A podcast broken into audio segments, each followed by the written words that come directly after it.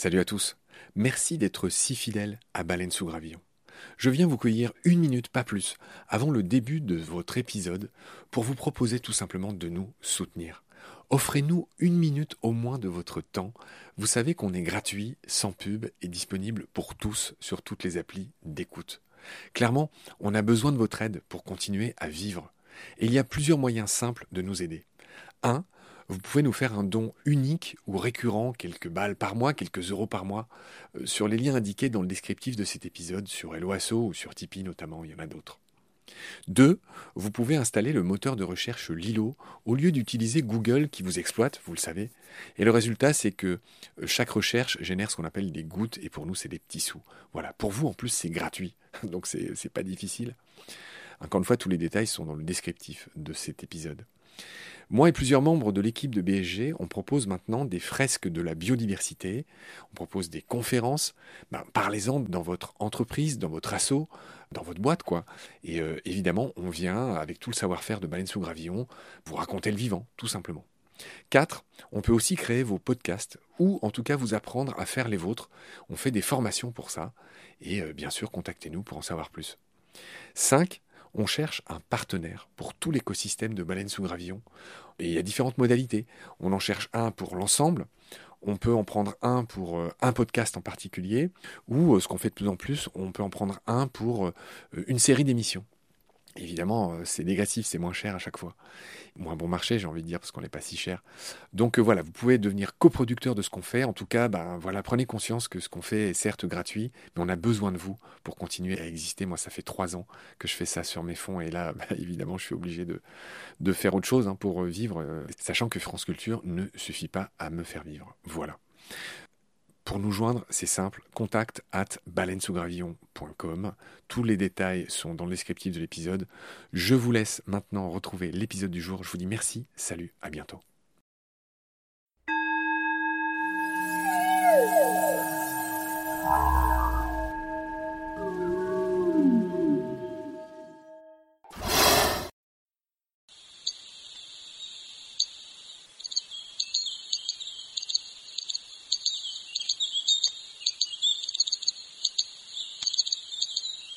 Salut Marc. Salut Marc. On est toujours dans ton livre qui s'appelle Le sexapile du crocodile. En gros, de la sexualité chez les animaux. Alors, on monte en gamme de bizarreries, page 64. Le titre de cette histoire naturelle est Le péripathe nous épate. Alors, le péripathe, c'est très sérieux. C'est une sorte de mille pattes mou découvert en Australie, encore en Australie, il y a environ une vingtaine d'années. Et on a observé trois façons chez ce péripathe de s'accoupler Qu'en est-il bah Alors d'abord, faut décrire la bête. C'est une espèce de chenille avec plein de pattes. C'est pas une chenille, mais euh, c'est très étrange comme bête. C'est pas très grand, hein, mais c'est très étrange. Donc trois façons différentes de s'accoupler. Dans la première, le mâle dépose son spermatophore sur le corps de la femelle. Alors le spermatophore, c'est juste une réserve de sperme dans un petit paquet. Voilà. Donc euh, il y a beaucoup d'animaux qui font ça par correspondance. Donc là, c'est une des possibilités. Il le dépose sur le corps de la femelle. Donc le spermatophore dissout la peau de la fiancée et ça permet aux spermatozoïdes de cheminer vers les ovaires. Donc c'est déjà une drôle de manière de faire. Hein. Un dissous de la peau de la fiancée, ça je retiens. Ouais, ouais, ah bah oui, bah les sangsues font ça aussi. Euh, on pourrait parler des accouplements traumatiques des punaises des lits aussi. Oui, il y a, qui se transpercent. Hein. Oui, donc ça c'est la première possibilité. La deuxième, alors ça, c'est d'une banalité affligeante. Le sperme est déposé dans les voies génitales de madame. Ça, il n'y a rien de plus classique. On va passer. Mais alors, la dernière découverte, ça c'est le scoop, c'est que le mâle, il possède sur le front un organe semblable à une bistouquette, en fait, qui se voit, on pourrait dire, comme le nez au milieu de la figure. Et on l'a surpris, la tête plongée entre les multiples jambes de sa partenaire, en train de la féconder grâce au sperme recueilli sur l'organe qu'il a sur le front. C'est une sorte de, pénétration cunilingus. Enfin, c'est un mélange de Kamasutra assez, assez bizarre. Marc, tu évoques avec un plaisir mal dissimulé les petites gâteries entre chauves-souris. Bah de quoi s'agit-il? Elles s'en font des choses, les chauves-souris. Euh, il n'y a pas longtemps qu'on a découvert ça, hein, en 2009, avec euh, une espèce qui s'appelle Synoptère anécourt. On les a observées en train de pratiquer des fellations. La femelle léchait la base du pénis de son camarade de jeu, alors qu'il était déjà en elle. Donc on se demande à quoi ça sert finalement. Mais ça montre en même temps la longueur de sa langue et sa souplesse, parce que c'était en plein acte quand même. Évidemment, tout ça la tête en bas. Et en 2013, Ce sont des cunilingus qui étaient observés euh, par des chercheurs euh, un petit peu amateurs sur une autre espèce de chauve-souris, les roussettes géantes d'Inde.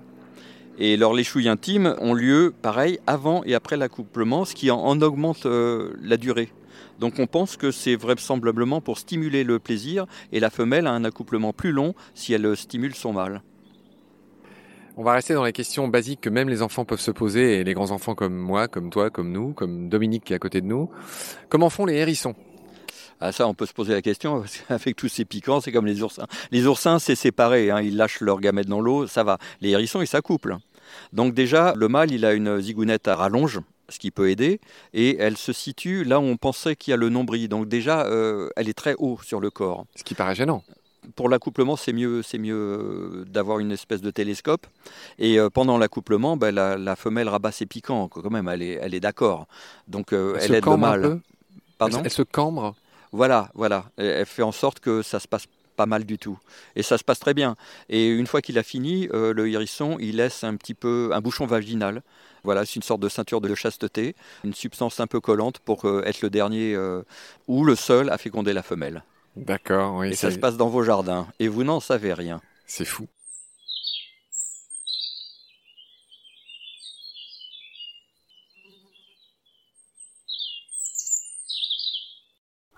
On pouvait pas ne pas dire un mot de ce qui est titré Un petit coup de martinet. C'est un truc incroyable. On en a déjà parlé de ces acrobates, en l'occurrence les martinets.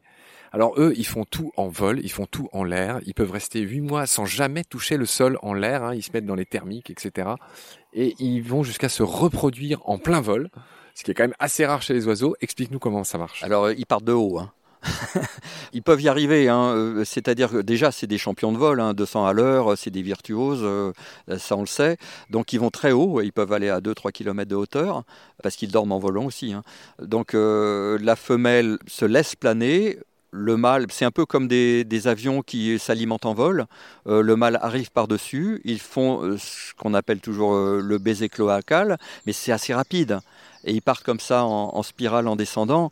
Mais comme ils sont très hauts, ils ne se fracassent pas au sol. Hein, ça va assez vite. Ce qui est presque plus étonnant, c'est qu'ils dorment en vol. Parce que là, ça dure beaucoup plus longtemps et ils ne dorment que d'un cerveau, un peu comme les dauphins euh, qui ne s'arrêtent jamais de nager. Donc ils ont toujours un des deux hémisphères qui en éveil. Donc les martinets, ils vont à 2-3 km de hauteur et ils se laissent planer comme ça, ils descendent et c'est comme ça qu'ils se reposent. Et ce sont les premiers aviateurs qui se sont aperçus d'ailleurs que les oiseaux dormaient en vol parce qu'ils percutaient des oiseaux et ils se demandaient ce qu'ils faisaient là. Donc ça c'est le martinet qui s'accouple et qui dort en vol. Alors avant d'en venir à l'être humain hein, que tu vas prendre un plaisir à décrire pour clôturer nos épisodes. Et pour un prochain livre. Et pour un prochain livre. Peut-être tu pourrais nous dire un mot. Alors, je le vois pas dans ton livre, mais tu en as sans doute entendu parler. On parle souvent de dimorphisme sexuel, c'est-à-dire de différence de taille ou de couleur ou d'apparence entre, entre le mâle et la femelle. La baudroie est très spéciale en la matière. Il y a une espèce de baudroie où le mâle, en gros, il n'y a pas mieux en termes d'amour, fusionne dans la chair de la femelle. Oui d'amour ou de parasitisme, ça c'est selon. Oui, c'est des droits des, des abysses. Il n'y a pas beaucoup de monde dans les abysses. Donc quand on trouve un partenaire, euh, vaut mieux s'accrocher parce que c'est pas tous les jours. Donc euh, les mâles sont beaucoup plus petits que les femelles. Et quand ils en voient une, ils se scotchent, ils ont une grosse bouche en forme de ventouse, ils branchent leur système sanguin sur celui de la femelle, et ils deviennent euh, une sorte de réserve à sperme, de testicules à disposition pour la femelle, qui euh, en dispose comme elle veut. Quoi. Il se peut qu'une femelle ait deux, trois petits maris comme ça accrochés à elle, euh, ce qui est quand même un dimorphisme énorme. Quoi. La différence entre les mâles et les femelles est énorme. Pourquoi les beaux droits n'ont pas été choisis comme, euh, comme emblème de certains mouvements de libération féminine, par exemple? Ben, Je ne sais pas si c'est une libération d'avoir trois, quatre mâles scotchés au flanc.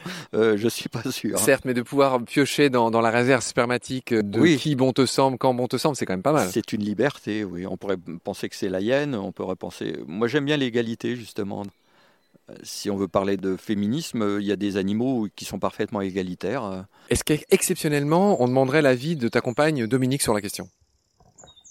Je ne sais pas du tout. Tu n'as pas d'avis sur, euh, sur... Très bien.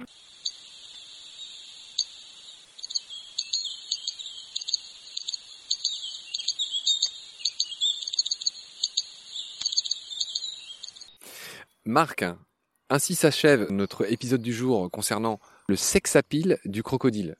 Je te retrouve très vite pour finir de parler de ce livre. D'ici là, prends soin de toi. Salut.